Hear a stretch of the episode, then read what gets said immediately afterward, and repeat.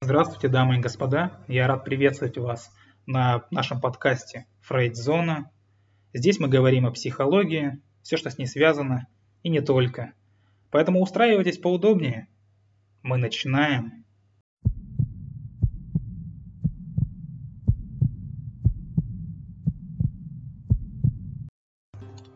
Наш подкаст называется «Фрейд-зона». Поэтому хотелось бы сегодня рассказать о психоаналитическом направлении Зигмунда Фрейда, что весьма логично и обосновано.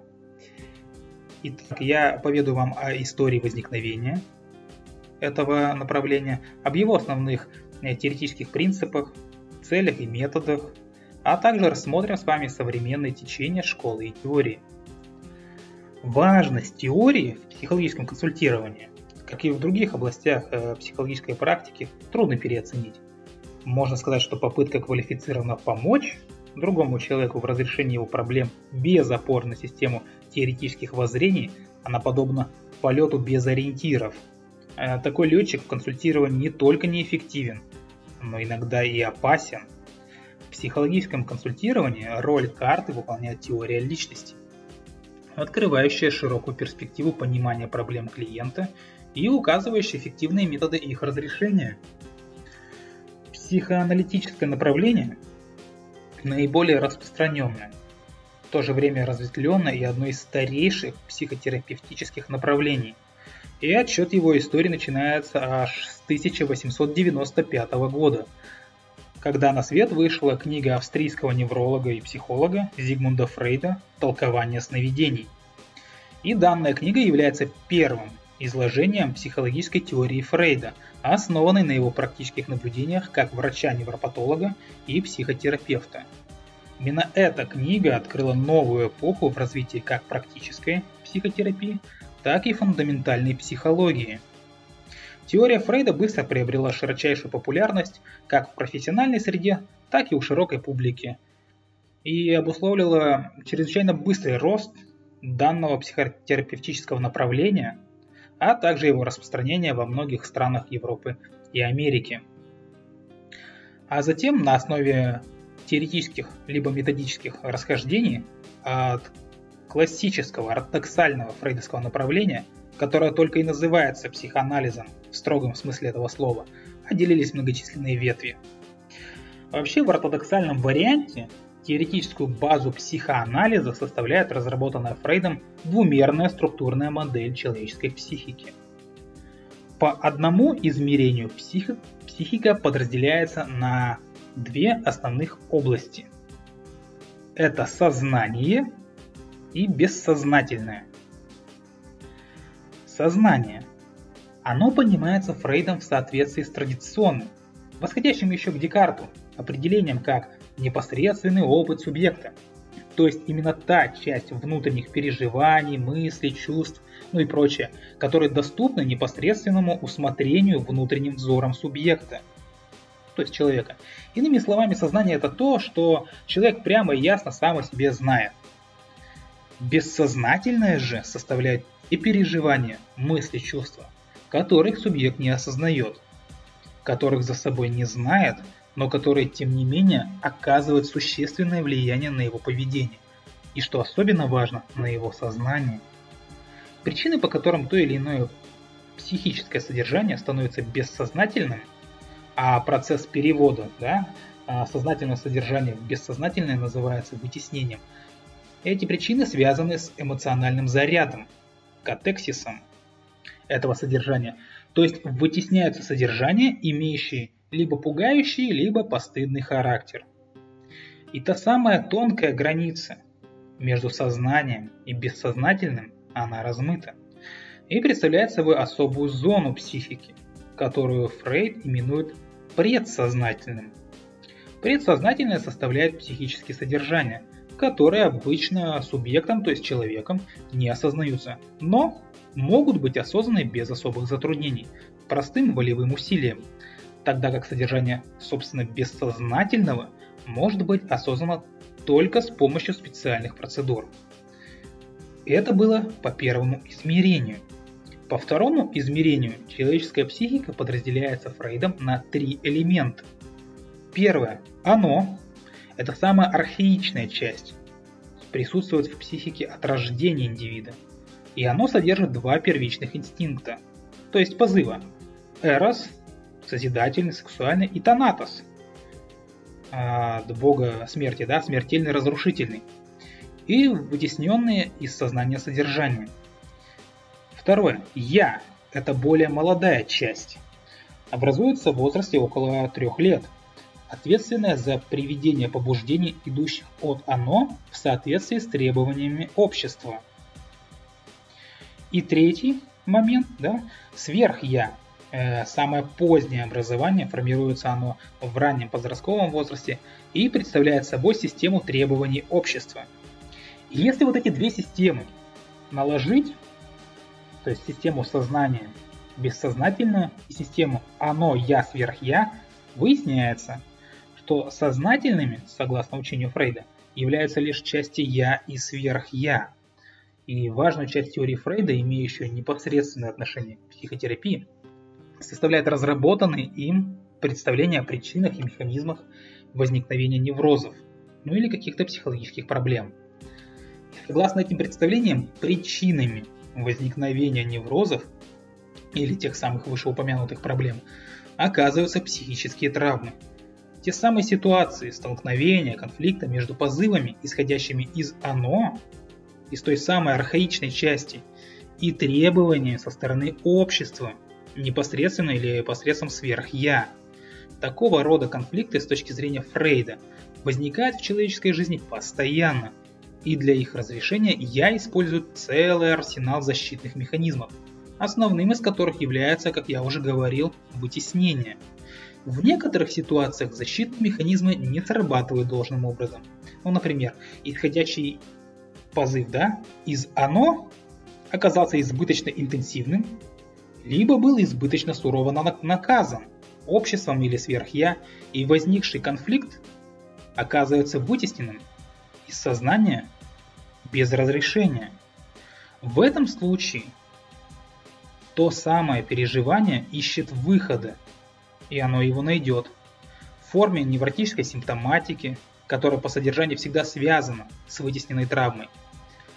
А вот вам простой пример.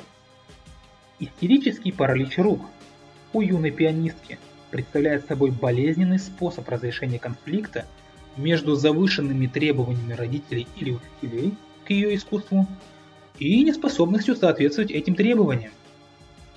И кроме традиционной, известной э, клиницистам невротической симптоматики, вытесненные переживания могут косвенным образом проявляться в сновидениях, и психопатологии обыденной жизни, что называется, да, всякого рода автоматические оговорки, ошибки при чтении и так далее. Та самая, э, то самое выражение, оговорка по Фрейду, вот откуда это взялось. Я вам только что рассказал. Таким образом, по теоретическому измерению – введенной да, э, в предыдущем разделе систематики. Психоанализ оказывается примерно посередине между полюсами шкалы, э, так как в его составе имеется и общая психологическая и нозологическая составляющая. Вообще целью психологического консультирования, психологической помощи в конкретном направлении психоанализе да, является так называемые отреагированные травмы.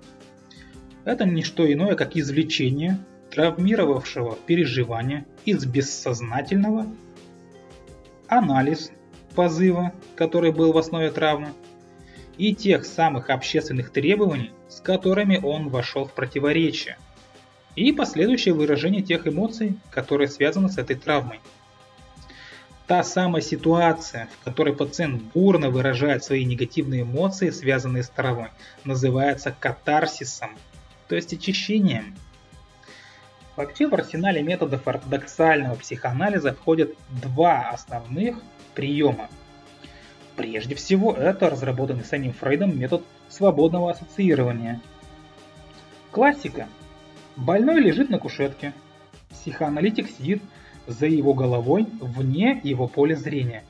И здесь клиенту э, предлагается свободно говорить все, что ему придет в голову.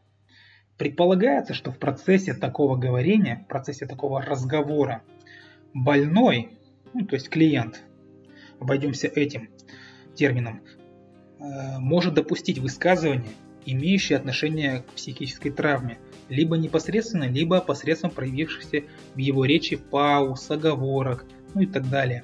Эти высказывания подмечаются психологом, который предлагает клиенту свои интерпретации по их поводу в терминах э, психоаналитической теории. И такие интерпретации, будучи принятыми клиентом, либо отвергнутыми им, способствуют осознанию травмы и скрывающих ее защитных механизмов.